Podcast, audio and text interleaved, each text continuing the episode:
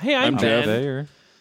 I'm Ben. I'm Jeff. Uh, no, I'm. I'm Ben. Just just do Do it. Just do okay, the I'm, thing. so, I'm sorry. Uh, hey, this is Ben, Jeff, and Thayer, and we host a podcast called Convince Me, where we have guests on to try to convince us to get on board with their unique obsessions. Check out our I'm podcast. Thayer. It's called Convince Me. I'm Jeff. Hey everyone, welcome to the Improv Obsession podcast. I'm your host, Stephen Pearlstein. Today, one of the most requested guests I've ever had, Miles Stroth.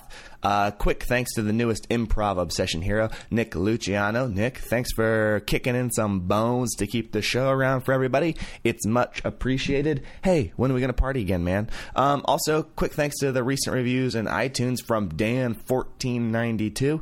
Uh, I appreciate the support. Uh, review the show on iTunes, guys. Uh, why? Because I'm still holding on to the Matt Walsh episode, and uh, it's pretty great. Everybody told me that the Ian Roberts one was one of the best episodes they ever heard, and I bet you the Matt Walsh episode is probably the same. Um, all right, guys, let's do the show.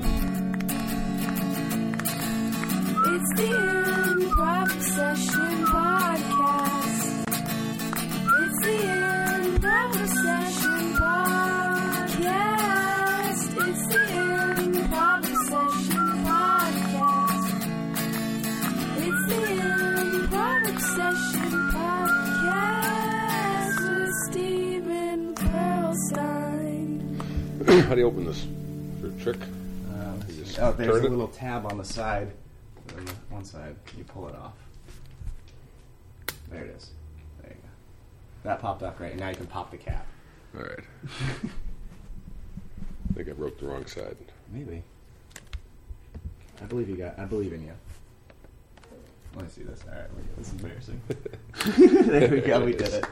We did it. The whole podcast. No, not that. Not that. Not that. Ah, fuck. Fuck. Hey everyone, welcome to the Improv Obsession podcast. I'm your host Stephen Pearlstein. Today, special guest on the show, Miles Stroth. Miles, hello. Hello. Uh, how are you doing today, man? Just I'm doing all right for me. good. All right for you. Yes. It's a good qualifier. I'm going to start saying that. I like that a lot.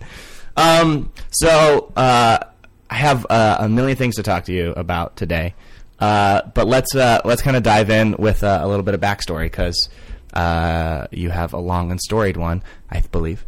Uh, so I kind of want to hear about just your start getting into improv, like how what was the, kind of the first few things, like where you got started doing improv. Well, I started back when I was about 21 years old. Uh, 2021. I started taking classes at the Players Workshop in Chicago, which was the preschool training center uh, for their program. Uh, and I was there for about six months. And then I was hit by a car, which broke both my legs and laid me up for a year and a half. And in that time, because when I was at the Players Workshop, I was just kind of messing around, trying to do something with my life. Uh, and in that time, I decided that long hiatus of being having casts up to my nuts, I uh, decided I would want to do this. Then I would try and skip the Players Workshop and go right to the Second City Training Center. Right. So I actually had a high school director, uh, James Eitram, wrote me a letter to Second City saying that I had taken a bunch of classes that I hadn't taken, so that they would let me audition for their training center. uh, so they let me audition for their training center, and I got in, and that's when I started the Second City Training Center. Uh, I was there for two years. Got my T-shirt. Uh, You get a T-shirt after completing the program. Yeah, you get a, they give you a T-shirt Sweet. at the end. Sweet. You still got it? Uh, no, Yeah. I didn't know what else to do. And there was a guy in my class who said, it was Ben, someone. He said, "Let's go over this improv, this improv Olympic." They got this guy Del Close. Uh, I didn't know who he was, and I was like, "All right." So I went over there, and back then they were at Chow. Uh, it was a restaurant bar in Chicago, and I signed up for that class when they right when they were moving from Chow to Pop Milano's, the basement of Pop Milano's, and that's when I started classes at the Improv Olympic, now IO Chicago. Right. Uh, I was I was there for a while. I got put on a team right away because I could sing. And John loved people who could sing. I wasn't very good though. I used to turn everything into a song This is a crutch.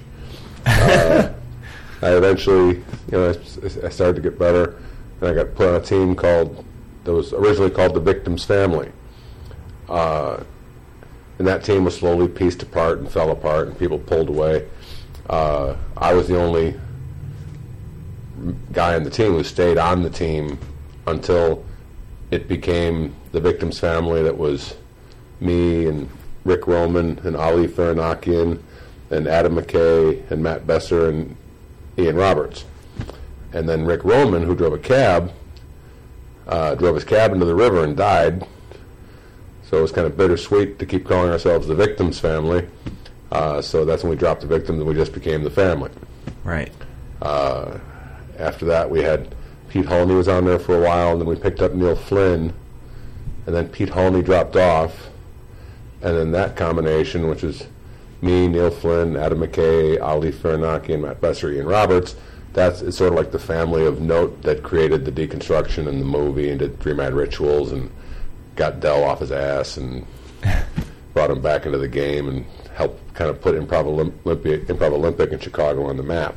Yeah. Um, the, fa- the room downstairs in Chicago is called the family room because we basically built that house. Uh, built a house that enabled Charna to buy her own building. Right.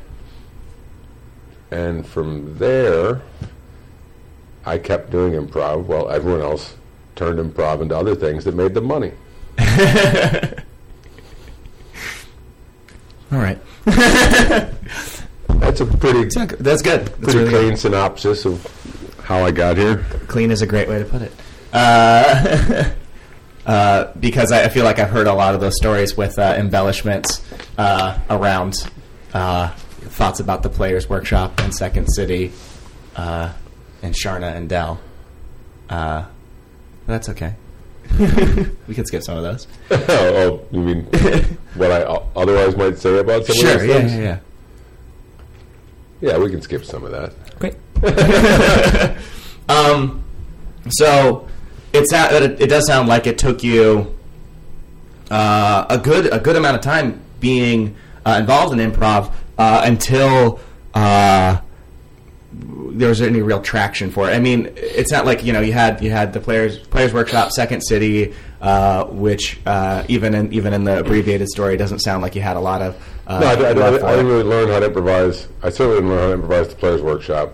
I didn't. Second City's Training Center was more improv for sketch, Right. uh, which is fine. I just it. I wasn't particularly interested in that. Uh, when I started learning improv at the Improv Olympic and learned it was just the main thing that really drew me in was that anything you were good at counted. Anything you knew counted, no matter what place you came from, no matter what you knew, what you didn't know, it all counted. It was all equally valid. Because I was, you know, growing up, I was kind of a jack of all trades, master of none. Uh, in improv, that's good. I mean, you can use all trades. It's all useful. You you don't have to specialize. Sure. So that's really what drew me in initially. Yeah. Uh, that's interesting. I do. Uh, I feel the same way a lot, and I don't feel like I've ever heard anybody say that, and that's nice because I feel like a lot. Like I'm just kind of like I'm not like amazing at anything. I can do a lot of stuff pretty okay, you know. Right. Uh, and it's it's uh, it's a weird feeling because you'll see somebody just do uh, some things like amazing. You're like, well, fuck, everything's awful. I'm awful. What am I doing? Uh, but I like that. Um, but it does. But it sounded like it sounded like you had it like time like traction in that like. Did you like? Did you enjoy it up until like Del IO? Like, I mean, were you it's, you you stuck with it for a, a good period of time? Like, Oh, I always enjoyed it. Yeah. I mean, it was you're surrounded by basically you know people with good senses of humor, trying to pursue something, uh, and I never really expected anything to come of it. It was more just something I did because I loved it. yeah, Uh, I knew at one point that I was going to be doing it for the rest of my life, and I knew that long before I was any good. Uh, when was that? It was actually back when I was beginning at the IO, and I I- had talent or some skills, but I, I, I wasn't really getting it. I wasn't very good when I started. Uh, and actually, it was Susan Messing who just happened to say to me one time, "Well, the first thing you have to do is decide that you belong." And that can mean different things, but it was, as it happens, it hit me like a like a brick in that moment. It just in in that moment, what that meant to me was I belonged up there. I belonged in the process. I belonged trying, uh, and I I knew that I did. I knew that I eventually would get it. I'm just like I do belong up there. I do belong. So that meant that it didn't matter anymore how successful or unsuccessful any given moment was because the process is endless. I, I see it as in relation to that, that quote about genius is measured across a lifetime. Yeah. It's like so no matter, and, and, and I still view improv like that. It's like the time you spend on stage is really the least interesting part of your process. Uh, people tend to think that's when they get better, and that's that's what it's all about. I'm saying, well, that's just that's the least amount of time Yeah. of your process that you spent. It's like half Yeah. hour a week you're on stage in front of people. What about the other, you know, six hours a day you're thinking about it, or studying it, Yeah. or you know, thinking about it some more, or practicing it, or taking a class, Yeah. spending all this time training your brain Yeah. just to get on stage and react for 30 minutes. If you're practicing a fair amount, it seems like statistically your best scenes will happen in practice. Uh, I feel like, at least for me personally, I feel like some of my best scenes have just been like, well, that's too bad. It's too bad nobody saw that. That'd be a great thing to. I don't. I, I, I don't think that's true for me. No. But I, I like the idea of just saying it all the time, just so that like, like, oh, you, the best stuff I've ever done that was in practice. The stuff I do out there is garbage. yeah, yeah. Glad you liked it, but Same. really, I'm much better than than even that. I have a whole wine reserve of good improv scenes for myself. Uh, all right, that's fair. You're probably right. Uh, so, so you decide, you decide, you decide to belong, uh, and then, uh, I, it, can you tell me a little bit about studying with Del? Just because um, it seems like you and Del uh, had uh, uh, a very close relationship, or if close isn't the right word, uh, important in improv relationship. You know what I mean? I don't think that Del and I had a particularly close relationship. Uh, Del, I it's- everyone knows the story of the first words I ever heard Del say. It's been written up in, in other stuff. But I'll say it again very quickly. Is when the first class I took with Del, I was sitting there waiting to hear him say whatever he was going to say first. And he stood there on stage, cleared his throat, and when he was about to speak, a really hot waitress walked behind the class because we were in the basement of a restaurant. And she walked over to the stairs and up the stairs and into the restaurant. Her, his eyes followed her all the way across and up the stairs. Then he turned to us and grinned and said, "Well, she was pretty enough to kill." I thought, in, in that moment, I was like, "I'm in.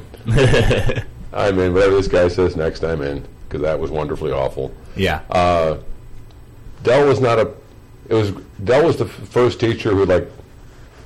I learned something the first day in class. I mean, I just uh, I did a scene where I played this enormous character, this enormous blowout, you know, Chris Farley esque character, and Del just sort of stopped. Goes, "What the hell? What the hell are you doing?" I'm playing. It was supposed to be a father and a son camping. I'm playing, you know, big character, big father character. You know, stop it. Well, okay. He's like, "Just- that's not. No one believes that. That's not real. Uh, and I was like, okay. He's like, just be real. You know, just- what would you do? I don't know. I teach him how to build a fire. I was like, all right, do that. So I just very, you know, in my mind, plainly and realistically explained to the other player as my son how to build a fire. yeah. And I was like, all right, at least I believe that. You know, two more. But the uh, the, the, the lesson was in, in that class, you know, play more real, be more real. Uh, Del didn't have a lot of specific lessons that he would give you. Del, what made Del such uh, an incredible teacher was that he was one of the few people I ever met in my life who was able to consistently, occasionally, truly inspire. Uh, Del would come in, and he Del was just fascinating. He was a crazy. You know, he thought he was a witch. He was a recovering heroin addict. Uh, he, his whole history with you know Belushi and Second City and the Compass Players and just the stories he could tell and the things he thought. He read everything. I mean, he was just an interesting guy.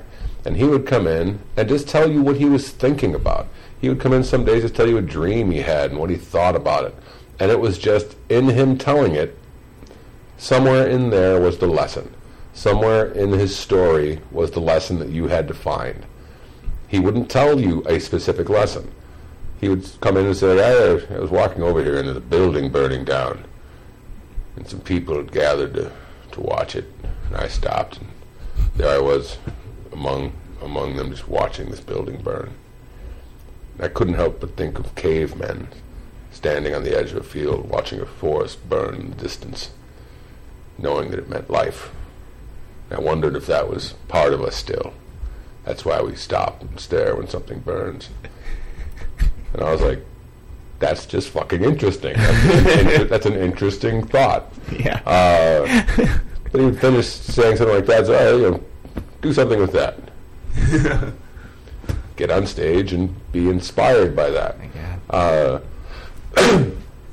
nowadays, I actually know more about. Because I was always pretty good at knowing what. Uh, uh, by the end, by the last few years, I, I was pretty good at knowing what Del wanted. Because I'd listened to him for so long. I was like, because I would listen to the stories. And like, oh, I see what he's going after. I know what he's going after. Uh, and a lot of it is what is actually what I just kind of more recently in the past year or so started uh, weaving into my own teaching, which is playing what's evoked. Right. And to me, it's like Del was evoking something when he when he would tell a story, uh, and you had to kind of key into that. Like, what is the thing he's talking about? What is the thing that stirs in you when you hear this? Yeah. but he could consistently. I mean, I c you just like when when the family and Del came up with the movie and the deconstruction. The movie was kind of an idea that Del had in the back of his mind for a while. It was really just the idea of improvising a movie. Uh, how to do it wasn't clear, and we didn't wind up doing it. I think the way he envisioned it. Uh, Del always wanted it to be more poetic, I believe. Wanted it to be more artful and in transition and description.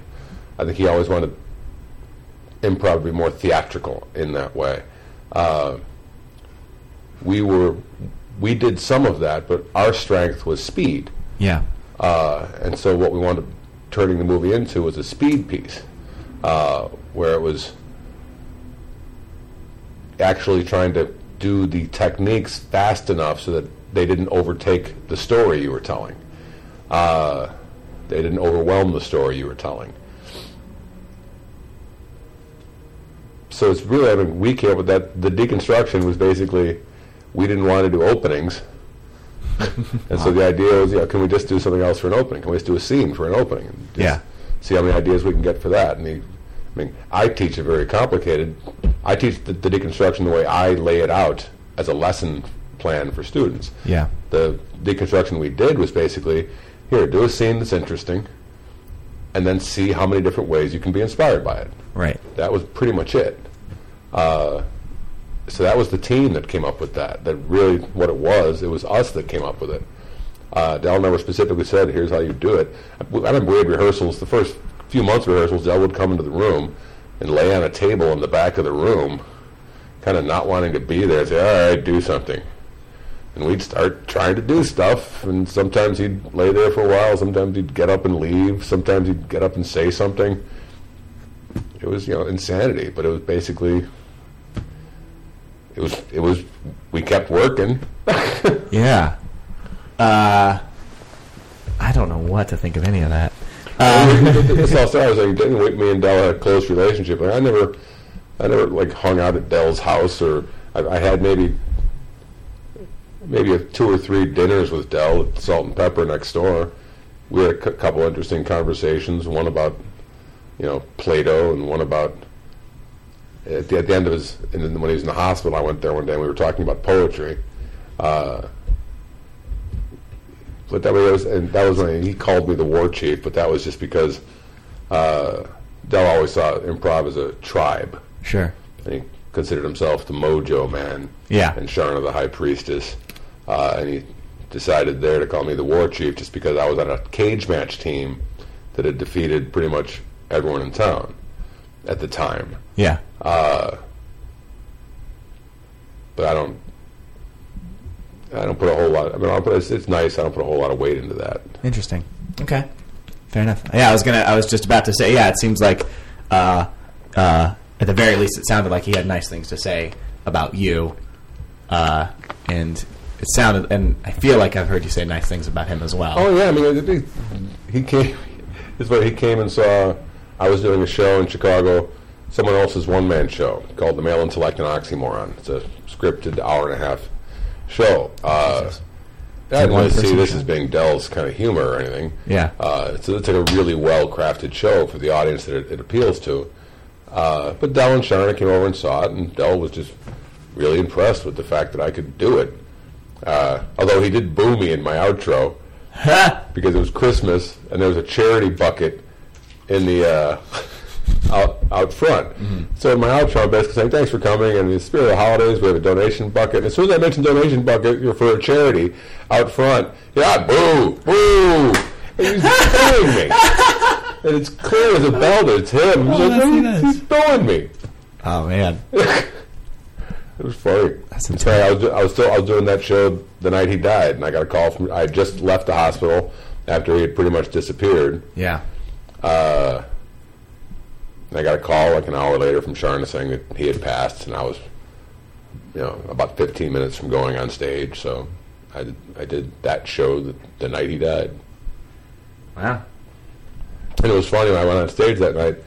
Actually, it was really fresh in my mind. Uh, that show begins with me sitting in darkness, uh, and right as the music dies and before the first sound cue goes up, I just said, "This one's for you, Del." Sure. uh, and it got a laugh. I have no idea why it got a laugh, but it got a laugh. I'm like, okay, I guess Del's funny. That's interesting. Uh, it feels like you learned. Uh, it, oh, okay, it feels like learning improv now uh, is much more. Um, maybe like with kids' gloves or something. Like it sounds like that's hard to learn improv like that. Uh, in, in that Like way, what? like uh, somebody laying on a table and then telling you a story about fire, and then be like, "Do something." Uh, That's how you learn improv. You don't learn improv. People like, you know, I took classes. There, are, you know, the, the the two teachers that I really credit with doing anything are really like Del Close and Mick Napier.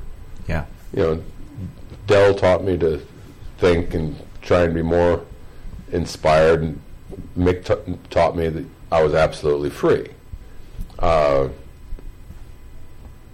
everyone else, you know, there was there was a lot there was a lot of you know kind of here's kind of lessons, kind of doing it. You learn improv by hanging out with people, like the you hang out with people. The, the, I learned improv from the family. I learned how to improvise by hanging out with those guys, by playing with those guys, by drinking with those guys, by fighting with those guys. Uh, that's the, the people that surrounded me was, was how I learned how to, to improvise. The constant interaction with them in the pursuit of it, and that's what that's how people are learning how to improvise. You see teams that get together, uh, and when they find a, a way to stay together and hang out together and sort of just keep at it, they get better faster. Uh, you know, I'm a. I consider myself. I, I think I'm a unique instructor that I have a very. Sp- I have very specific lessons plans, uh, but they're also ultimately all geared toward helping someone think about improvisation, uh, so they can train themselves. Because ultimately, that's what you're going to do. You're going to get better on your own, thinking about it, talking about it with others, hanging out with people who do it. Uh, it's just a matter of you know, can I help you get there faster? Yeah. Uh, well, that's it. Okay. Okay. Well, we'll touch on. I'll get back to the learning uh, stuff because there's a lot there. Uh, but also, so like you, uh, so the family, you feel like you you learned uh, improv from them, uh, had a good run building that up uh, at IO West, uh, and then it feels like you had like a long, a, fairly long life with IO, or sorry, IO Improv Olympic, not IO but it feels like you had like a long run with IO, like in that system. Is that you? You laugh at everything I say, which is perfect. Well, it's just, it's, uh, I had a long run with IO. Uh, Sure. No. I didn't do anything. I didn't get any. I, I mean, uh, I was. Well, what, the family did what they did at their peak in about a year and a half. Really, Right? We, Yeah. we, we did three mad rituals, and then we followed it with Dynamite Fun Nest. We built a great big house f- for Charna. Uh, and then that was at a time when when Second City had a new director, Kelly Leonard, uh, who recognized that the city was like sort of backlogged with talent. I mean, at that point in Chicago, probably 50 of the greatest players that had ever played were not getting hired by anyone Yeah. uh, because Second City kind of had an in-house thing going on prior to that. But Kelly Leonard opened the doors and just started hiring everyone. Prior to that, it took you know years to get to the main stage, right? It took years of hanging out and kissing ass and you know whatever to get to the to the main stage. Uh, not that everyone who did that before then was that. There were some great people that came before that, but it was very political prior to that. Uh, but I'd say 40 or 50 of the best players in Chicago burned through that place in about two to four years, Yeah. all the way through the stages and off to other jobs. Yeah. Uh, I was kind of a, I was a purist, which is I, I, say purist in terms of fool. I, I was a fool. Uh, I was I, I was angry at Sec. I, I had an anger for Second City because the last audition I was at at Second City for their touring company, they auditioned literally 50 of the best players I've ever seen, and then hired two of the waiters, n- neither of whose names you would know, uh, but you would know everyone else's name. Sure. And I was like, screw that place. But that was right before that. Unfortunately, like, that happened, and right after that, Kelly Leonard took over and just opened the doors. But I had a sort of us falling out with the second city and decided I wasn't going to go there, uh, and I was going to help Sean open the IO instead. And so I did. I stuck around. I, I first couple of years of the IO, I ran the entire building. Uh, and I put up shows, and I did shows there, and I was the I was the one who stayed. Uh, I was I wasn't going to do, turn turn my art form into something profitable. Uh, it, was, it was it's funny because I've it was, it was stupid. I I spent you know twenty years, you know, n- not turning what I could do into something that would make me money. That's why I tell my students, I'm like, write. Also be a writer. That's what like a lot of my friends, anyways. Some are also performers on shows and stuff like that. But it's like no, no one has gotten rich just improvising. Yeah. Uh, they've gotten rich because they turned the skills they developed from improvising into something that made them money. Um, so saying I had a long run at that place where I made no money, I'm like, yeah, you're right. I Yeah. did have a long run at that place. Uh, I don't see that as a great thing. You seem contemptuous for yourself in that time. Oh, I was, I was, I was foolish because it's it's like I tell my students, like I was being, I was this sort of, you know, thirty year old artistic moron who basically, I'm not going to do that. That would belittle my craft. Like even, I, if if I as if as if if I wrote a sketch, I would somehow not then also still be an improviser. You sure? Uh, or just being an improviser should tell you that that's not true. It's like you can be everything and you're still an improviser. Right. So I was, I was, I was just foolish in that. Uh, the the good part about, I mean, if, there, if there's a silver lining in that, is I know a lot about improv. Uh, like a lot of the guys who've moved on, done other things, like well, they've moved on to other things. All I've been doing is improv, thinking about improv, teaching. I've been teaching improv now for 20 years, yeah. Nonstop. Yeah. and not settling. My lessons change. My my understanding, I like to think, is still evolving. Yeah. Uh, I love that. I really do. Uh, so can we can we talk about you leaving IO West? Like, because you were teaching there, uh, you're doing shows there fairly regularly. Oh yeah, well, it was, it was just a matter of well, the teaching was because they weren't paying me enough. Yeah. Plus, I was you know I wasn't getting to teach exactly what I wanted. I was getting notes from people who shouldn't have been giving me notes. Uh, and you know they made a deal with me that they didn't honor, so I left. Sure. And as far as you know, the shows, I I have nothing against doing shows at IO. I just uh, the one I was I just don't I have no desire to currently. I have no there's there's no show I have no show running there currently, Yeah. uh, and I have my own place going now. So I've it's funny. I remember I think I'm so much smaller right now, but it's just like I remember, you know, a few years back when the, the UCB was out here, and they were at the IO, IO West, Yeah. and they asked Charna to give them the weekend, like just give us the weekend so we can have those two nights to do our shows, put up our stuff. Yeah. Uh, Charna said no. Yeah. It's like okay, so I'll, we'll just go open the most successful club in Los Angeles. How's that? Is that better? It's like, Yeah. Okay. It's like not me. It's like I, you, you, you, you don't want to pay me what you know. Basically half of what I bring in. It's just like okay, well then I'll take all of what I bring in. And guess what? I bring in a lot apparently. Yeah. Uh, so I, so I did that, and that's that's that's going well. Yeah. Um. All right. So let's then let's uh, let's talk a little bit about Miles Stroth Workshop. So, uh, how long has that actually been around? Because that's not clear to me entirely. I'd say about five years. About five I years. mean, I've been teaching on my own in outside of IO. Even when I was teaching at IO, I was teaching outside of IO uh, for years. But the Miles Stroth workshop, as we now understand it, let's say, let's say five years. Yeah. Fair enough. Okay.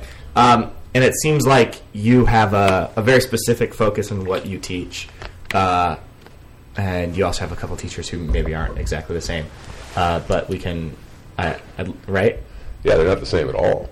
That's that's purposeful. Right. Uh, there's some similarity, but my idea was just like, I wanted to teach what I know about how I think about a scene, how I think about a piece. Uh, I wanted to give you know smaller classes more individual attention. Because to me, I remember when I started teaching, it was a risk to say stuff to someone about like being wrong on stage. Like, how can you tell someone they're wrong about a comedic improvisational move? Right. It's it is it's taste. It's you know it's it can't be. It's, no, it can be. You can say it's wrong. You can. There are reasons why.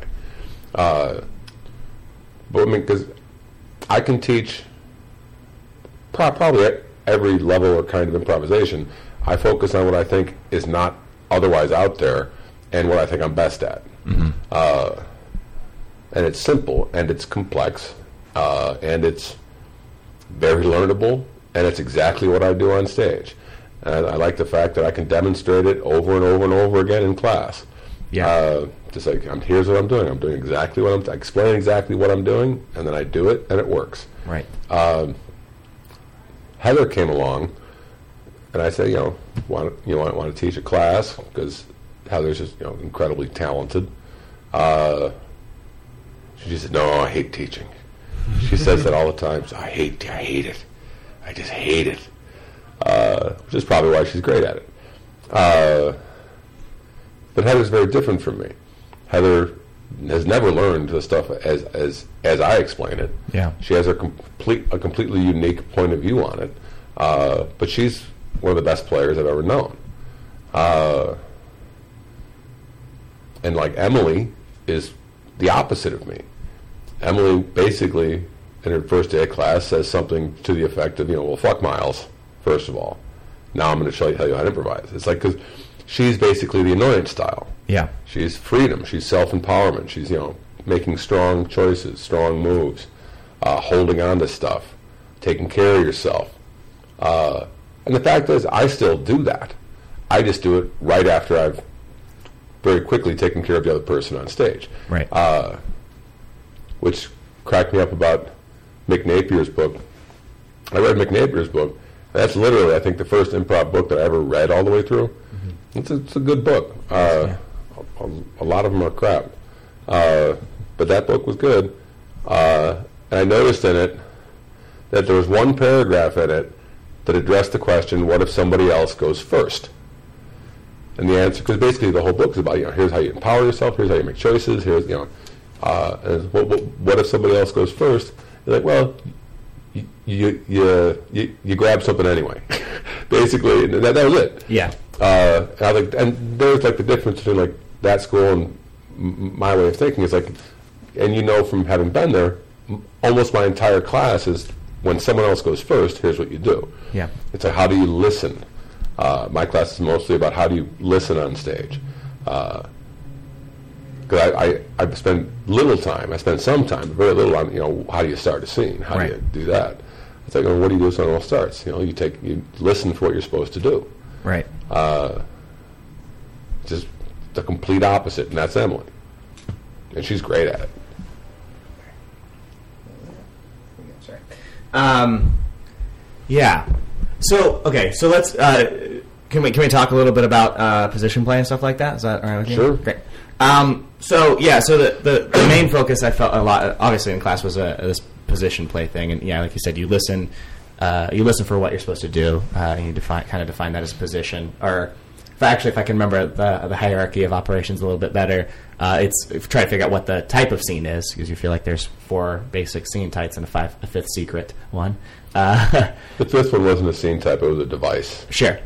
Uh, you call it a secret type of scene, so I mean, I was just listening, so just doing the right thing. You misquoted the hell out of me. Uh, oh, I try. Uh, I got I got it mostly right.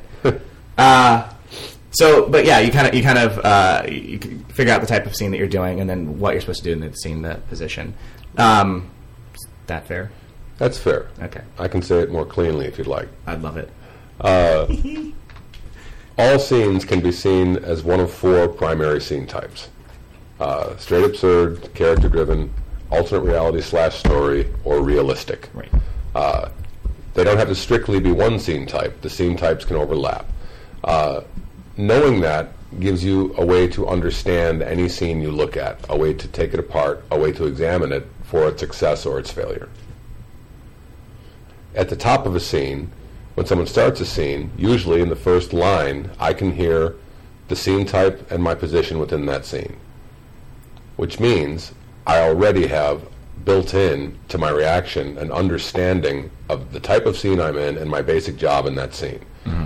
Which focuses my invention, which makes the scene relatively easy to play. Right. Uh, so, uh, what I find interesting about uh, position play more than anything is it's like it does feel almost like a mathematical process to you, uh, and, and at least in the setting up of a scene. in the understanding of the scene, yes, it's absolutely a mathematical process. It's a piecing it apart to here's what it breaks down to. Right. In actual reality, it's just a reaction. Yeah. It's just being in the moment and reacting. The math of it is training that reaction. Right. Uh, you do the exercise off stage. So, the, I mean, the last thing I basically say before I go on stage is the show's in front of me. I'm basically saying fuck it to everything I've ever thought about. I'm going to walk on stage and trust my reaction, whatever it is, Right. and go with it. Just be in the moment and trust my reaction, whatever it is. The training is training your reaction Right. because I don't think all the things I just described at the top of a scene. Sure. Someone will say something, and it's built into my reaction all that thinking. Right. So that the first thing, so that in hearing it, I I, I, I automatically know all those things. I don't Right. have to think about it. Uh, and you and you, you can do it more and more and more. It's amazing what you can build into your literal reflex reaction. Right. Uh, like just from just from having taken the class once, I would hope that you would already think like it's hard not to listen to someone when they're starting a scene because they're potentially because you recognize it's too easy, it's too clear a lesson not to absorb that they're potentially telling me what I'm supposed to do. Yeah. And then when you recognize, oh, that's clearly an absurdity. yeah. Now I know what to do. I know what to do without having to think about it. Right. It's just like it- I say in class. Like at some point, someone we all had that ex- that first experience when someone said, uh, "Yes, and." You got a yes and. You don't argue yes and because if you agree, you move forward. Arguing tends to stop things. And I remember we all had that moment at some point in our lives. We're like, "Wow, yes and." it's awesome, and it, was, it is. It's a great, beautiful, simple rule. Uh, that you don't think about anymore. Yeah. You don't get on stage and think, I have to yes and what I just heard. You just do it. You build it into your understanding.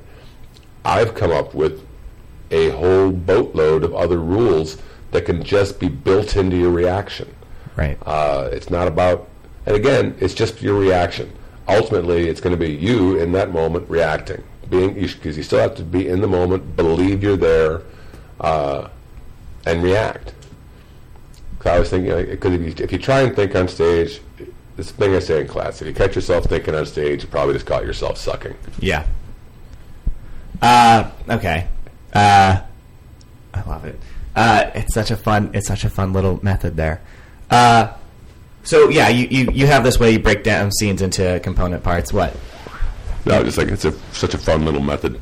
It, it is. I, know, I, just- I, I, I, I, I know- you meant nothing but good, but it also just sounds like It a, it like a like- condescending. Little, Yeah. Oh, no, "Oh, no. Such a cute little method you have. I'm sorry. Uh, I didn't mean it that way. I Uh, it. but uh, but but uh, there. I I mean, there is something to uh, it feeling. Um, uh, like like I don't feel like I would be uh, good at it uh, had I not had uh, other improv experience. Like I feel like I'd be pretty bad uh, at at doing that or like pulling that off. Is that you know what I mean? Like you you talk about you know you talk about a lot about like setting up the scenes and getting it going, uh, which is you know uh, helpful. But there is the whole there is the thing of like bringing stuff to it and continuing scenes, pushing it forward. Uh, that doesn't that doesn't feel like your emphasis. You know what I mean? Uh, it's not. It's not really my e- emphasis. Yeah. Although more and more, like a couple things, sort of questions. I think evoked by what you just said. Uh, I don't generally take true beginners. Uh, I think my class is best for people who've had some improv training uh, and get to a place where they're frustrated. Yeah. Uh, my class tends to clear the fog. What was the other thing? I forget, I forget the other thing. All right. There are a couple things in there, though. if we get back to it, please interrupt. Yeah. Um, uh, yeah. Okay. So yeah. So you don't take true beginners. Uh, so so then, I get. I oh, I'm guess. sorry. The, the, the, the other thing was uh, how to push forward, push through in the scene. Mm-hmm. Right. How to get further in the scene. Right. Uh, and the more I've been thinking about that lately, and it really is just again my understanding evolving. Uh, it's that first ten seconds. If you, if you, it's it's not about recognizing game because I believe game is inherent and almost predefined uh, to every scene. Here's some math that might be disturbing for you. Uh, in every straight absurd scene, the game is that one person is straight and the other person is absurd. Right. That's the basic rule of the of the game. Right. It's the details that are going to change every time that's going to make the possibilities infinite. Uh, but the basic underlying rule is that that is the game. So the game is already there. So you don't look for the game; you look for the person to play. So who's the person I'm supposed to be playing? So in the first five to ten seconds, I'm supposed to I'm the straight person or I'm the absurd person, and that's just the beginning. It's like, all right, so who is it? Who's doing that? Yeah. I have to become them, and it's not just the thing they're doing; it's who are they. If you if you know who they are, then you have a larger room to play around in. Right. Most people tend to just overfocus on the thing they're doing. Yeah. And they keep doing the thing, and that's why the scene burns out Yeah. because they don't get the person. Because once they realize, oh, it's this person, Yeah. that's a whole person. That person can do other things and you know can change around in the scene. Right. Uh, One really good example we had of that in the class is somebody was came back. It was like seeing somebody coming back to an apartment after a date, and they were a, a gun nut, and they had a lot of guns, uh, and they were focused very much on the guns, and they're playing with them and using them, whatever. Uh, and then after that scene, you kind of go like, yeah, but like that's there's more to that person. Like a gun nut has that scene. dimensions, and uh, has even you know even gun nut dimensions. Right. What yeah. are those? Not Who is this guy? He's a survivalist. He's yeah. one of these guys who has a bunker. He's one of these guys who's probably racist. He's Yeah. probably Southern. Yeah. Uh, there's my bigotry. So take Uh, that, gun people. But yeah, I mean, yeah, you think I mean there. Then there are, there are different characters that could be that, but you want to find the full character Right. to play, and that goes back to the idea of what's evoked. Yeah. Right, a guy who's got a lot of guns. What's evoked is gun nut. Yeah. Uh, a survivalist.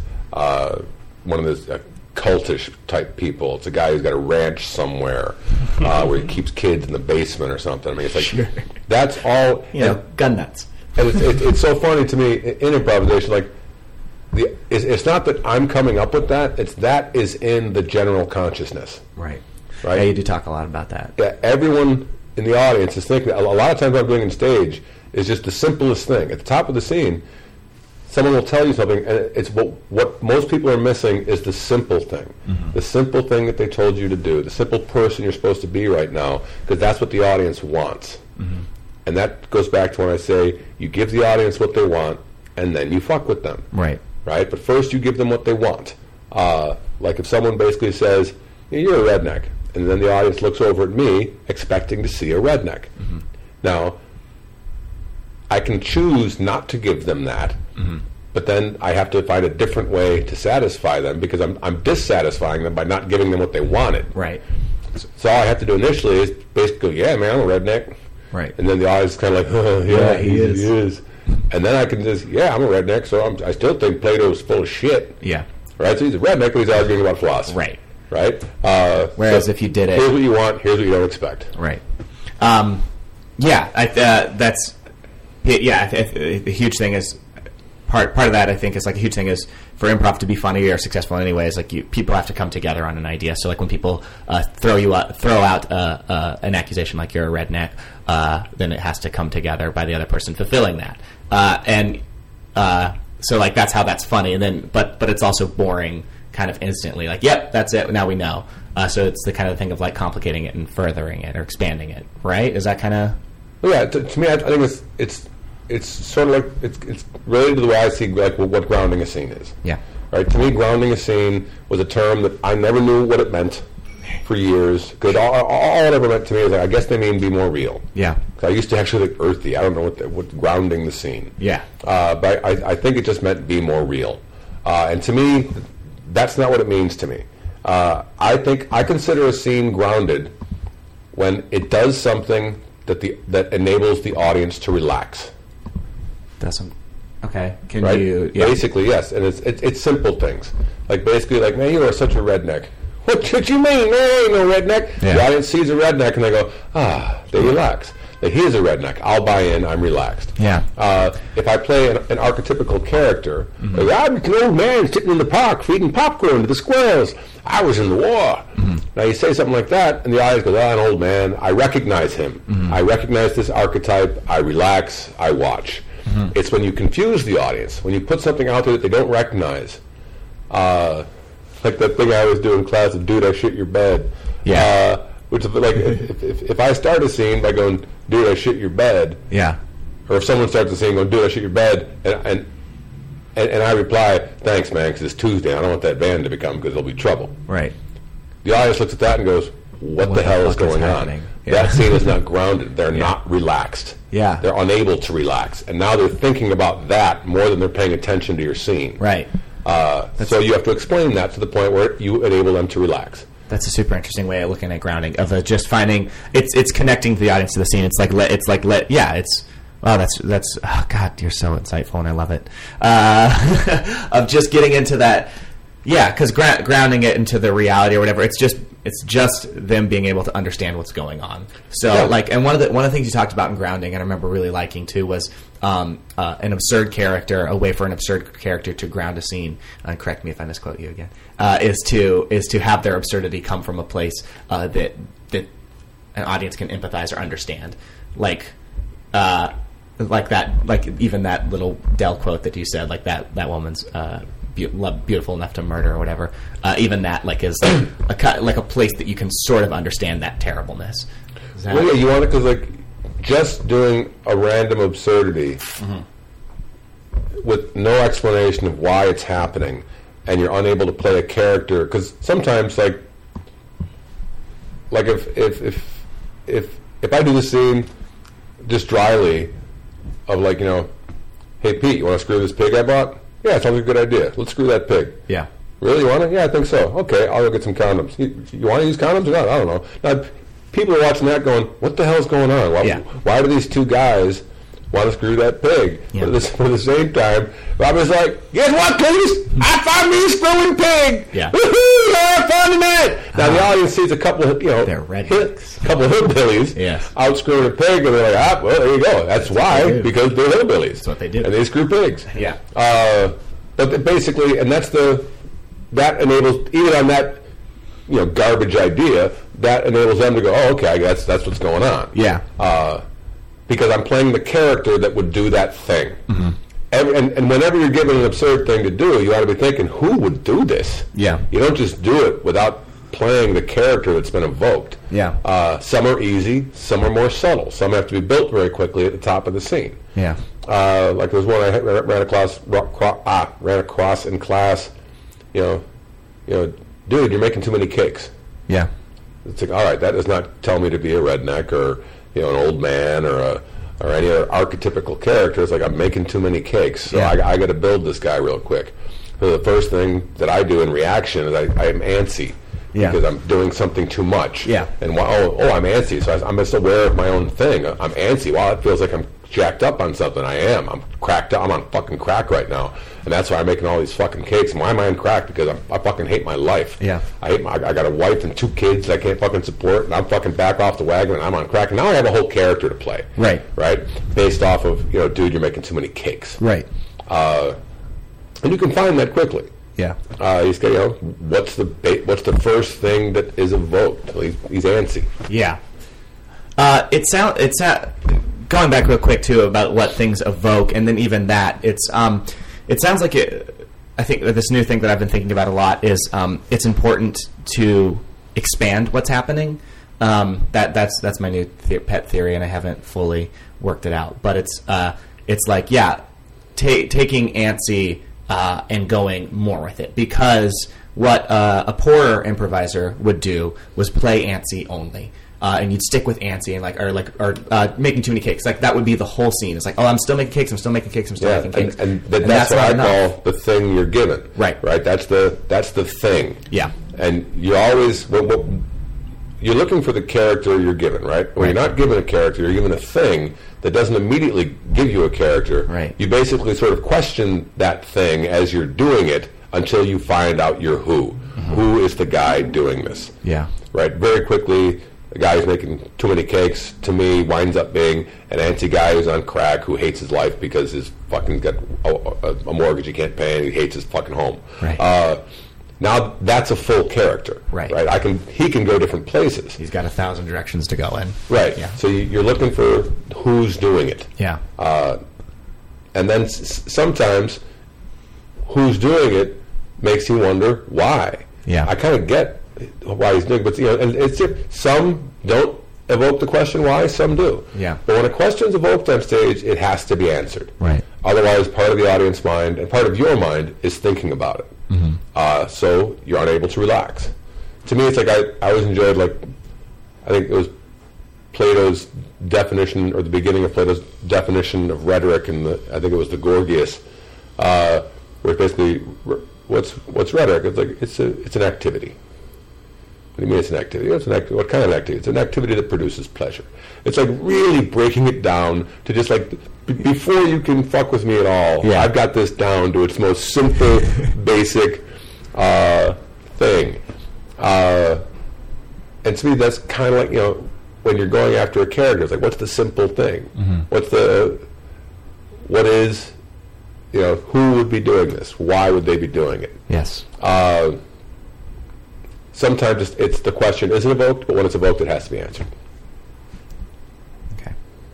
Uh, digesting that. Uh, okay.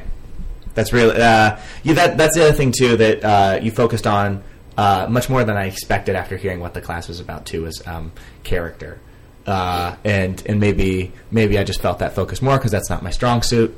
Um, but you do spend a lot of time on going. Yeah, like who is this guy doing that? Uh, who is this guy who's straight manning? Who is the guy who's being absurd uh, for the for the straight absurd uh, scenario? Um, and uh, uh, well, yeah, simple question. Why why is that? Why, why is that so important? Do you feel like? Ultimately, it's a, it's a human exploration, right? We're we're ex- we're expressing ourselves Yeah. through this you know medium, uh, and the people we're playing. I mean, the, it's it's not just a puzzle. It's like we're we're commenting on people. We're we're exploring our understanding of humanity, and you do that through understanding people. You want to play the people, not just the you know. If if you if you take a look at the thing someone does, you want to understand why they do it. You have to understand the person. So you start exploring the person.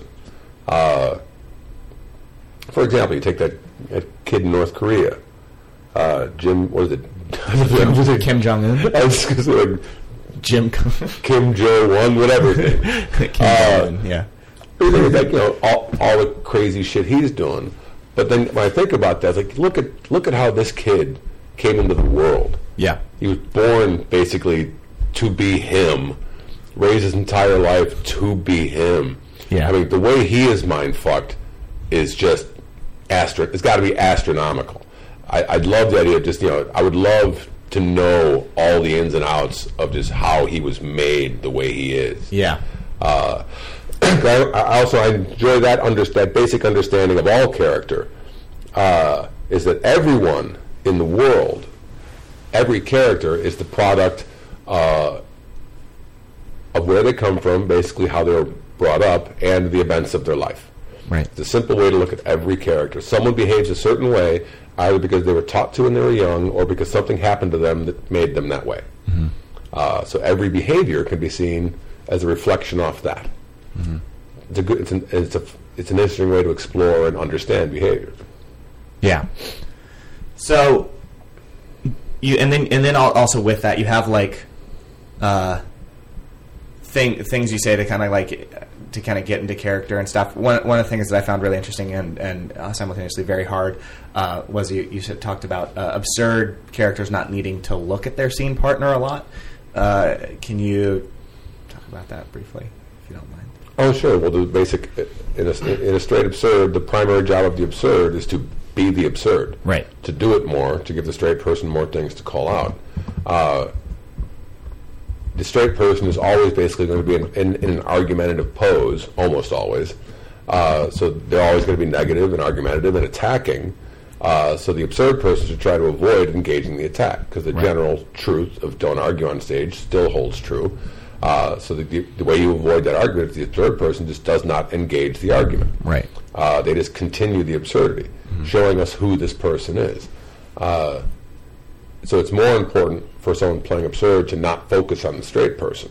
When, I, when I'm playing an absurd, I listen opportunistically. Right. I still hear everything, uh, but I'm, I only use what's useful to me. Right. Uh, if it's not useful to me, I skip it and I go on to something else. The opposite is true of the straight man. The straight man can't let anything, shouldn't let anything slip by. Yeah. Uh, call attention to everything. I was I always get a kick out of the old thing, like on stage when improvisers hear something that was like a misspeak or kind of a screw up in lines, and they literally think, well, the audience probably didn't catch that Yeah. because the audience, you know, all they did was pay money to sit there and do nothing but watch everything you're doing uh, critically. Yeah. And, Uh, and not, without not the- only that, there's- without the distraction of having to be on stage playing. And not only that, there's you know fifty to hundred of them who are laser focused on every word. So it's like even if even if a couple didn't hear it, a whole bunch more did. Right. Yeah. So you, that's why you, you use everything. Yeah. Everything that happens on stage, to me, is part of what's happening, and it's fair game. Yeah. Okay, I like it. Um, the the thing that I uh, that I, I remember I, I, felt like it was hard because uh, yeah a lot of, a lot of my, my training too was just uh, building off of the last stuff. Uh, but uh, but also like it's easy it's easy to uh, I feel like it's easy to get generally absurd in that way, uh, and maybe that's just from my uh, like I said like my my weakness in character in general. Uh, but it's easy to go like, oh, I'm just being absurd. Like, you know, ah, I murdered somebody. I'm crazy. Like, it's just a, you know, to want to veer off into nothing if you're not grounding it back to what the scene's about, or like the attack, or or like you know what the straight person's offering. No, That's because you're not playing your character. I know you said that a thousand times. So that's, that's what it is. You're doing the thing. Yeah. You're doing the general absurd thing, and you're inventing other things, and and, and that's a skill. Uh, and, and ultimately, that mental training will be useful, but you have to be able to back off it to get the person you're playing. Yeah. Because if what's going to happen, as I said earlier, and as you're probably leading to describing again, is you eventually run out. Yeah. Uh, eventually just like it, it runs out because you were just chasing the thing and you never found the person that was doing it. Right. Because it's I was thinking of it classically like like a drunk. If a if a, if a guy's playing a drunk and he's yelling, Mm-hmm. and so stop yelling, man. You're drunk. Oh, I'm yelling. I'm drunk. All right, that's my thing. And so I just keep yelling and I keep being drunk, and I keep yelling and I keep being drunk, and everything I say is yelling and drunk. Right. That's going to get old. right? And it, it fails to recognize the simple truth that a drunk moves around emotionally. A drunk is a person. So this is a person who's drunk, and and they're drunk for some reason, right? Uh, and we can play with the reason or not, but even just the general truth of a drunk, just just recognizing that it's a drunk means they're going to get sad, they're going to get angry, they're going to be happy, they're gonna, you know, they're going to move around emotionally because drunks do that. Uh, so if you don't even recognize the simple truth that you're the drunk, you're just going to keep yelling. Yeah. That's the first thing. Yeah. Uh, you want to find the character who's doing it. Yeah. Uh, yeah, that's it. That's interesting. And that you talk, uh, and and that goes back to kind of what you said too of being able to, uh, like character being able to play stuff uh, in more than just that one thing. Expand, like the, thing that I said, expanding, or just having more directions to go. Whether it's the mortgage or the the kids or the the cakes or the thing that was mentioned, uh, you have a you have a few directions to go, and it can be. Uh, uh, in-depth scene that continues, as opposed to uh, I'm making cakes. Right. Right. Just keep making cakes. I'm making a lot of cakes. Yeah, I am. Sure, I am. I'm making cakes. Look at me. I'm making cakes really fast. Right. And I never find well who he's who's doing it or why he's Right. doing it or what else is going on with this guy. Right. And it's tough to be clever and make jokes too. Like you'll you'll run out of jokes. Like uh, making jokes out of uh, the type of scene that you're doing. Like, yeah, Well, I, I was at it's because there are some people who are. I mean, there are some players who are just really clever. I Yeah. mean, I've seen some players who can sustain entire scenes uh, without ever getting into character, just because they're very clever, very funny, very fast. right. And what I always say to people who sort of like aspire to be that, or they use that as a justification to I don't have to play my characters. Right. It's like, all right, we'll take two other players who are equally as fast uh, at coming up with stuff like that, but these two players also play their characters. Right. They're going to blow those other two players off the stage every time. Right. Because because it's the simple math of that. It's like, well, it's all that plus more. Right.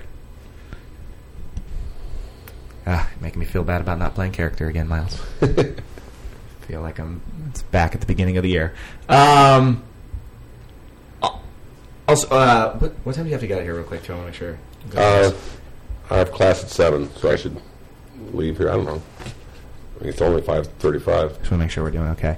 Um, also, uh, you talked to. I mean, fuck, I'm realizing more and more this is coming to the same thing. You said uh, peas in the pod. You're you're careful about making them not too similar. Uh, what besides also saying you hate the term peas in the pod, but not making them too similar because uh, you have to invent more. And that com- I think that sounds a lot like what you're saying. It's like uh, ha- having a, a, a relationship that has depth as opposed to just being mirrors of each other. And I just find it more interesting uh, because the, the simple truth of that peas in a pod, which basically is just, just a, it's just as I don't, I don't like that name. Uh, what it is, it's a character mirror. I'm Yeah. mirroring the other character. I see an old man. I'm also playing an old man. right, right? Uh, so we have two old men. One guy is, is talking about the war. I can join him and also be talking about the war. We were both in the war. right, Uh, but then we're both focusing on the same thing. and We're both going to have to keep adding to the same thing.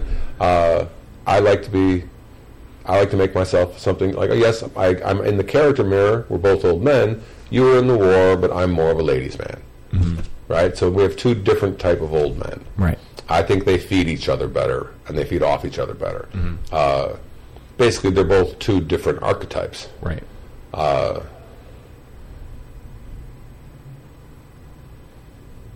And ultimately, it's like in, like in most scenes where you wind with two people that are very similar, you have that feeling that you're waiting for where's the difference, yeah, where's the thing that separates them, where's the where's the tension, where's the conflict in this scene.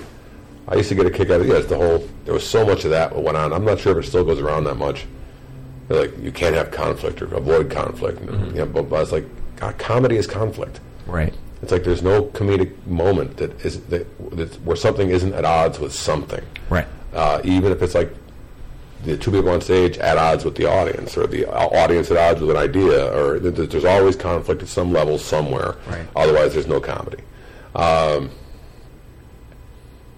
it's like a frustrated expectation, a surprise. That's conflict. Uh, yeah.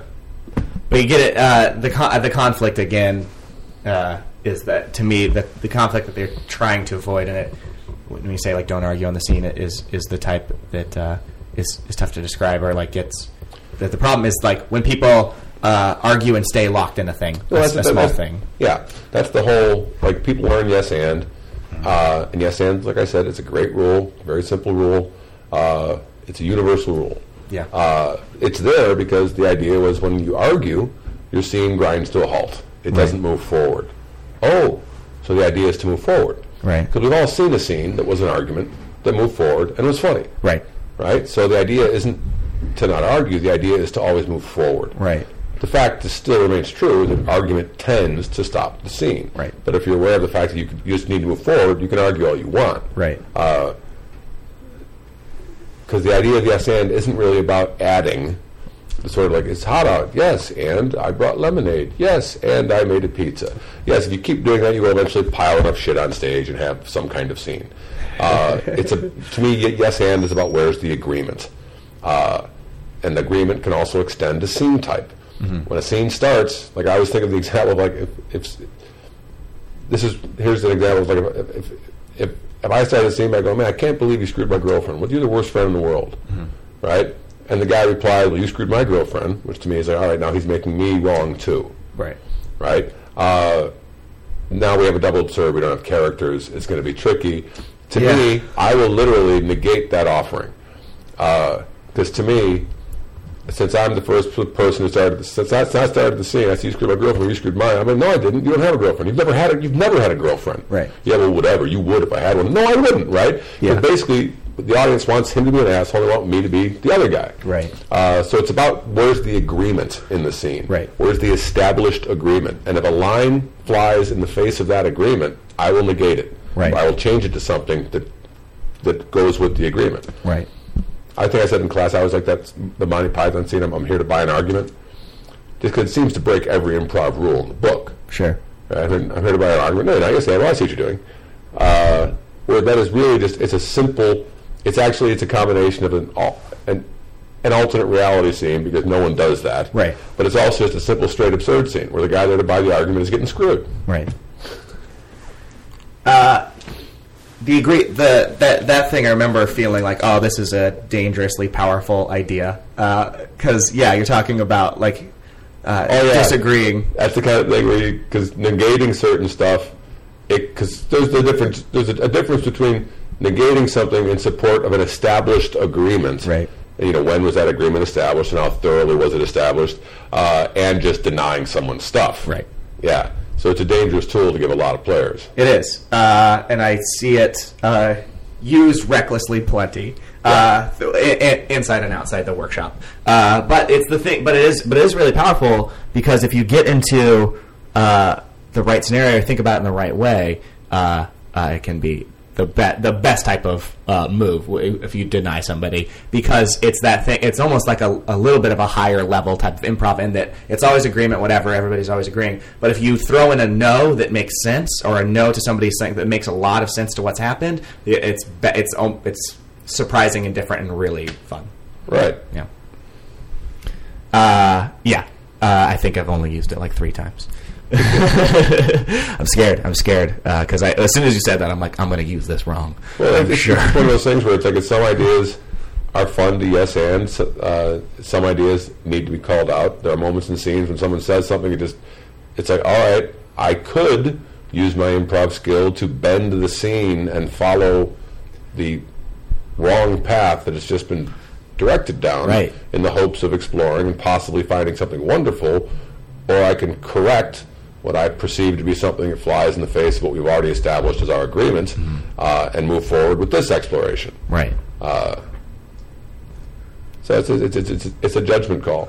It's tough, uh, and that and that bending of the reality too. That that does, you know, to go back to your thing of grounding, it makes it a more complicated scene too. To go like, uh, to go like, uh, uh, you fucked my girlfriend. Well, you know, you fucked my girlfriend. Like it's it, to go a few steps onto that and to create a thing that makes sense. Yeah, and no. like go back to like, okay, so they both screwed each other's girlfriend. Like it's a few steps further down the line till that makes any, you know. Right. Well, the audience is wait. Basically, you, you've you've passed on the initial agreement. You've passed on the initial offering uh, by not agreeing with it. By by defensively, which I always say, don't defend yourselves, just accept your attack. Uh, by defending yourself and re-attacking the other guy, it's something like if that other example I, I use sometimes, like some guy starts to see, going, I'm a crazy clown juggling fireball chickens. And the audience looks at that, and then they look across the stage to the other guy. Yeah. And if the other guy goes, I'm a crazy clown too, juggling fireball chickens, then the audience goes, all right, what? Yeah. right? But if the, if the first guy goes, then the audience looks over, and basically there's a guy standing there goes, "Get the hell off my porch!" Yeah. Then the audience is like, "Yeah," because why is he juggling? He's crazy. Doesn't make any fucking sense, Right? yeah. Yeah. Uh, they agree with that. The straight man in the scene is also what automatically grounds every straight absurd scene. Yeah. Because the straight man is basically the audience, pers- basically the audience's perspective of the Mm-hmm. thing that's going wrong. Right. Uh, and if you, yeah, if you if you do that, if you do straight manning right, uh, you ca- you can let other people get away with a lot of stuff and be weird, uh, and not and it not seem too far off the rails. But like once you're one, but like once you're you know you go back to the previous agreement, once your straight man starts losing credibility, uh, or like he start you know a straight man starts doing a few weird moves, or like. Uh, oh, it's like, well, uh, something. Yeah, I don't trust him anymore. What's happening? Like you're, Yeah, he's not really- I don't trust him anymore. He's also wrong. yeah, Yeah. uh, and that and that. But that's but I mean that that's tough too because you know uh, almost in the nature of making everything up. Uh, well, if you do it, if you do it long enough, you're going. I feel like you can. You're more prone to failure. You know what I mean? Like you keep you keep on flipping flipping the coin uh, in a sense, and it's gonna. It's not always going to come up your way. That's not entirely accurate. It's a bad analogy, but I'm fine. I'm not it. sure what you're talking about. Uh, if you like, if you're in, if you're going forward in a scene, uh, like say say you're doing uh, uh, for the uh, a theoretical scene where both of you are trying to be straight uh, for as long as possible. Uh, if you keep on doing it for long enough, somebody is going to uh, become uh, do something absurd, right?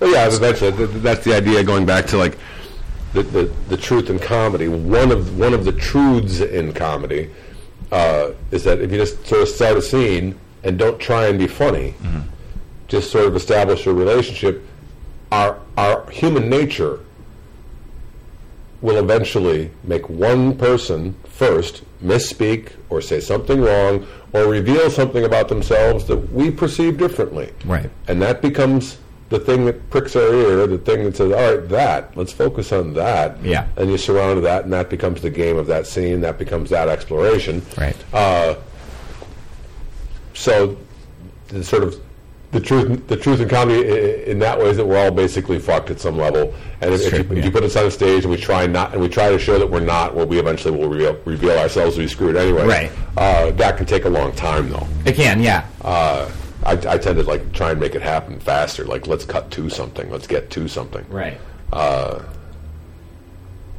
Yeah. Fair enough.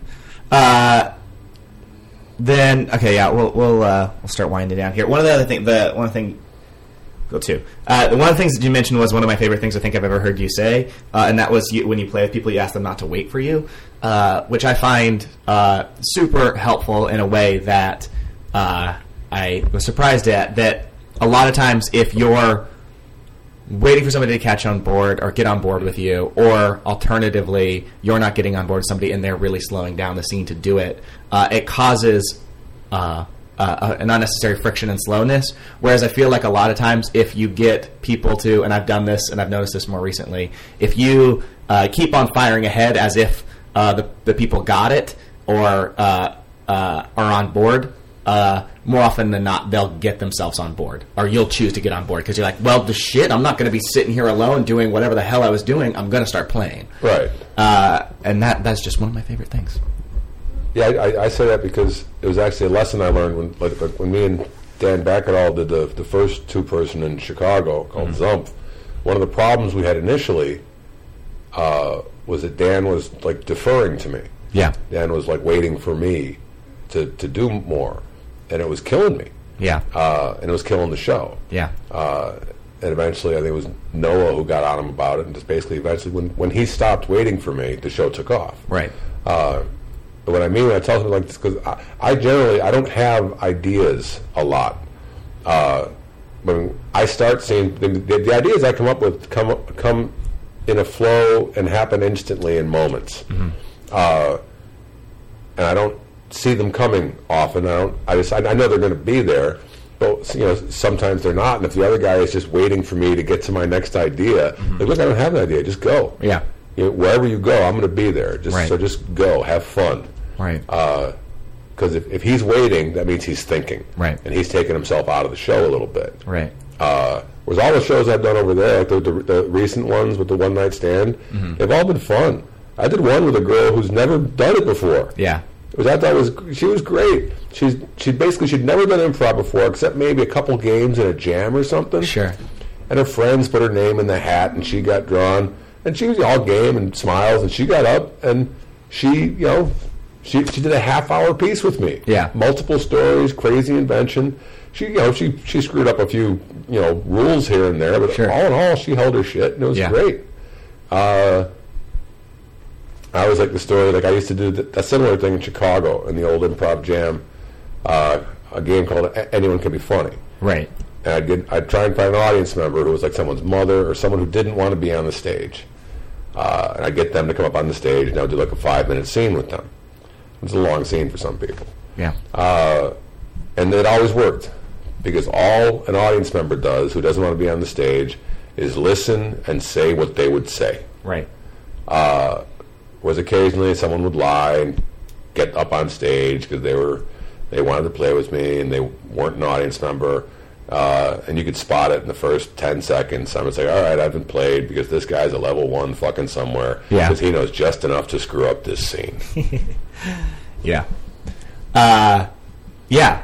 Uh, the, also on that, the people just going to, I think that also speaks to a little bit of trust uh, in that, like, uh, trust trust that I'll get on get on board or like I'll find a way into it, uh, and and uh, wor- worry. We already have all the skills necessary to do this. Yeah. What we do is we get in front of ourselves. Like that thing I just said. Mm.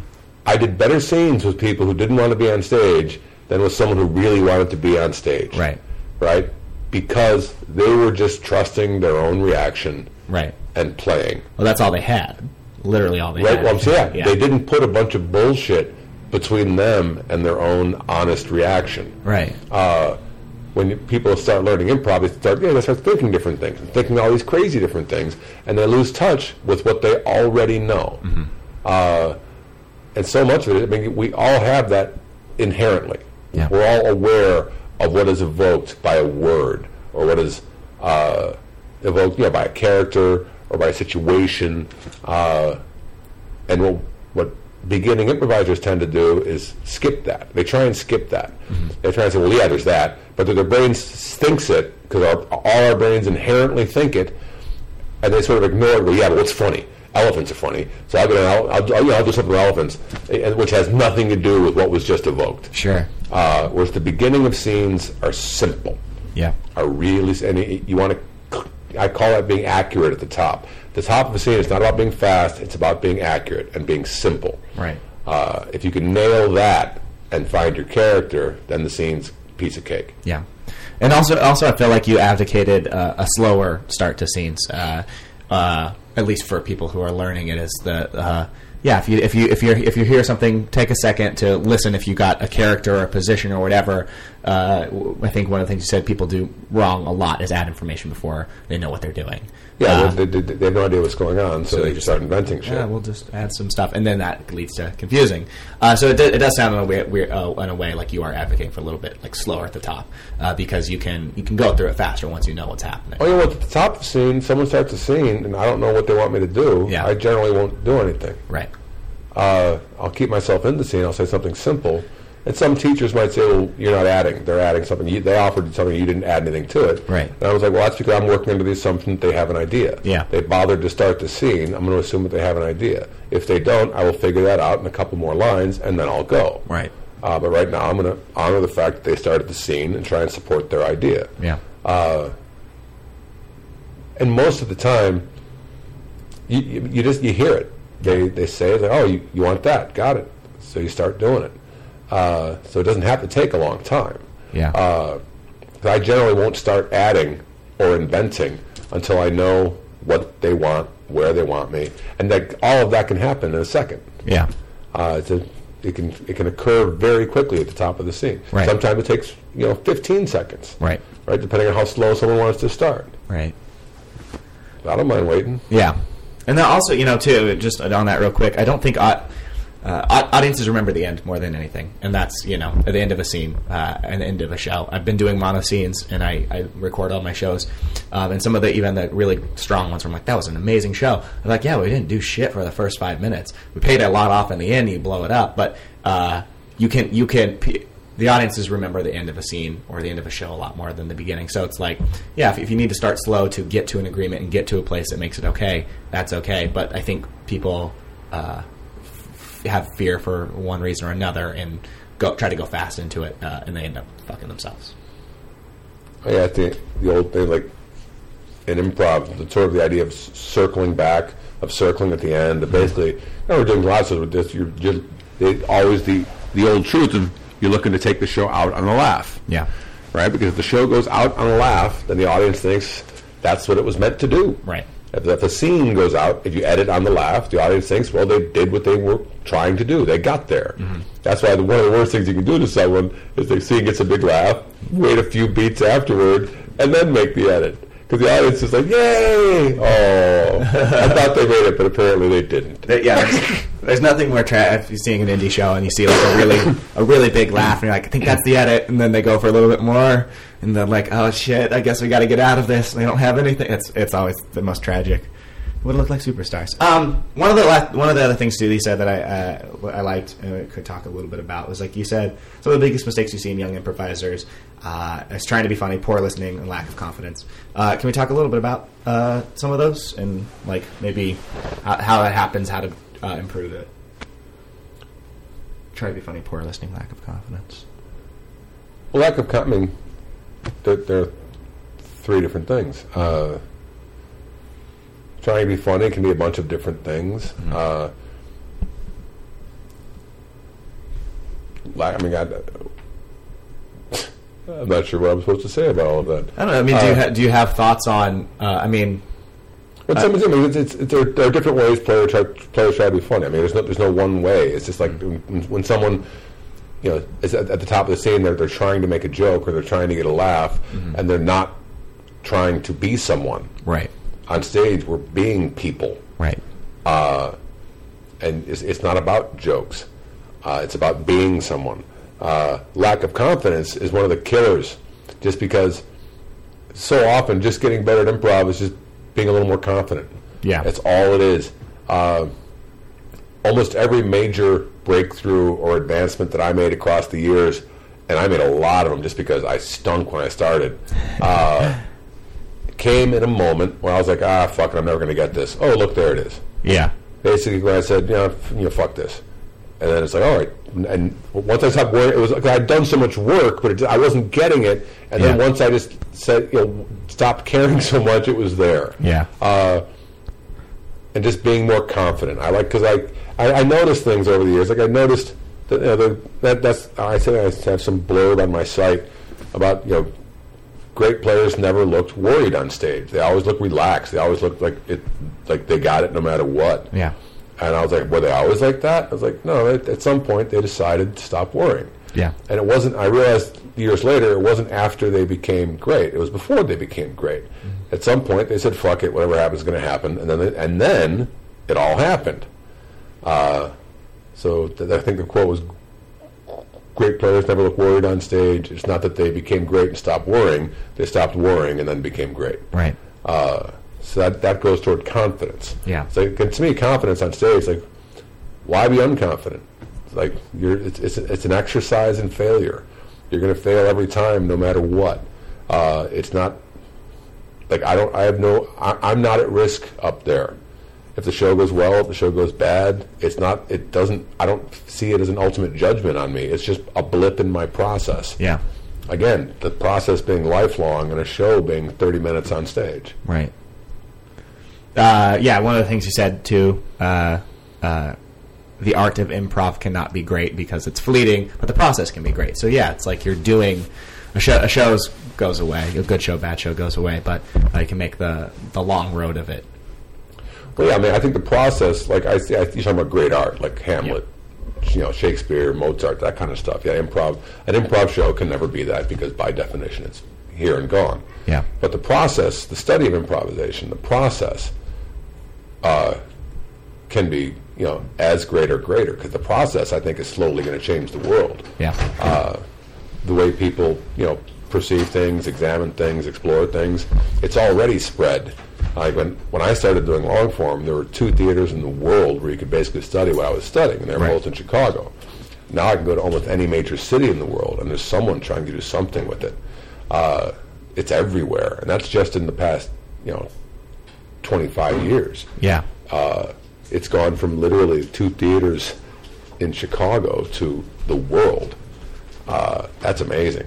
Yeah. That, that's like one of them disease movies. Um.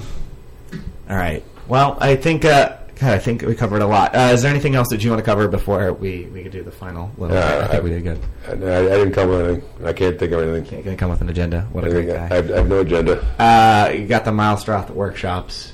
Uh, you can check that out at mm, Miles Stroth Improv. MilesImprov.com. MilesImprov.com. We have shows running Monday, Tuesday, Wednesday now. That's great. Uh, and those are a lot of fun. There's uh, there's so much interesting, weird stuff going on. Good. It, I, I do love. I, I, I've seen uh, the the Helen Keller improv. I'm just like, wow, that's insane, and I love it. That was weird. I thought that was weird. I, I did it. I'm like, I'm like, this is just weird. No, that was perfect. Uh, but I like it. I love the, the, the, the I love their experimental Yeah. mentality. It's like, sure, try it. Yeah, why not? See what that see what see what else is out there. Yeah, because it, sh- it shouldn't be done. yeah, yeah. It's uh, it's a young art, so why not uh, fuck with it? Um, all right, last bit. Uh, it's pearls of wisdom segment, classic segment. Uh, uh, note or feedback that you got, or a piece of advice that you feel like is important. You kind of want to share with everybody. Uh, this can be something you heard, something you say a lot, a mantra. I don't know. You just find everything silly. Yeah, I do. I'm just- it's like, yeah, it's, I, I, I don't see what's. Oh, here's the here's the thing I say. It's like there's no thing I say. I say a bunch of things. Sure. I say different things all the time. Right. Uh, As, as most do. nope, I got nothing. Wow, that's a first. Uh, all right, Miles. Uh, well, thank you very much for coming on. Anything else you want to share or plug? Is that the third time you asked me to like? I'm just double checking. I would have said that before. Hey, man. You you you, you plugged the workshop. I got no pearls of wisdom. All right. Well, Although I would, I would plug this to Stephen Pearlstein blog. Is that what this is? A blog or a podcast? yeah. I just revealed myself to be not internet savvy. It's all right. You'll get there. Uh, we still got time. All right, well, Miles, uh, thank you so much for coming on the show. Pleasure. I'm glad you found it so silly. All right, I hope you enjoyed that. That was Miles Stroth. Check out his classes. A um, couple quick show plugs from me. Saturday, July 20th, 10 p.m., Sticks Martin will be at The Local. Uh, Friday, July 26th, 7 p.m., Brandon and Steven will be at the Neon Venice. Venus. Ooh, Venice. Uh, Friday, July 26th, 8 p.m., Brandon and Steven also at the Neon Venice. Uh, Sunday, July 28th, 10.30 p.m., Dumb Shit Mountain is doing the best of show at iO West. Guys, I'm jazzed about that one. That's literally the only thing I can say about it is that I'm jazzed. It's going to be so fun. Uh, Monday, July 29th, 10 p.m., Six Martin will be at Cherry Crush at the iO West main stage. And then Saturday, August 3rd, 7 p.m., Six Martin will be at Minor League Harold Night at the Clubhouse. That's all my show plugs. Check them out. Go go see one of my shows. Uh, why not? Um, that's it, I guess. Golden Age of Improv. Happy improvising. Be excellent to each other. Email me if you need a coach. Uh, and uh, and let's just dance the night away. All right. Goodbye. Hi. I'm Chad Westbrook. And I'm Nicholas Wagoner. And are you a fan of RuPaul's Drag Race? You should be. You very much should be. Come listen and subscribe to our podcast, How Is She Though? Where we recap every episode of RuPaul's Drag Race. Come and get your daily dose of vitamin gay, honey. Oh, crr, oh, crr. Mwah.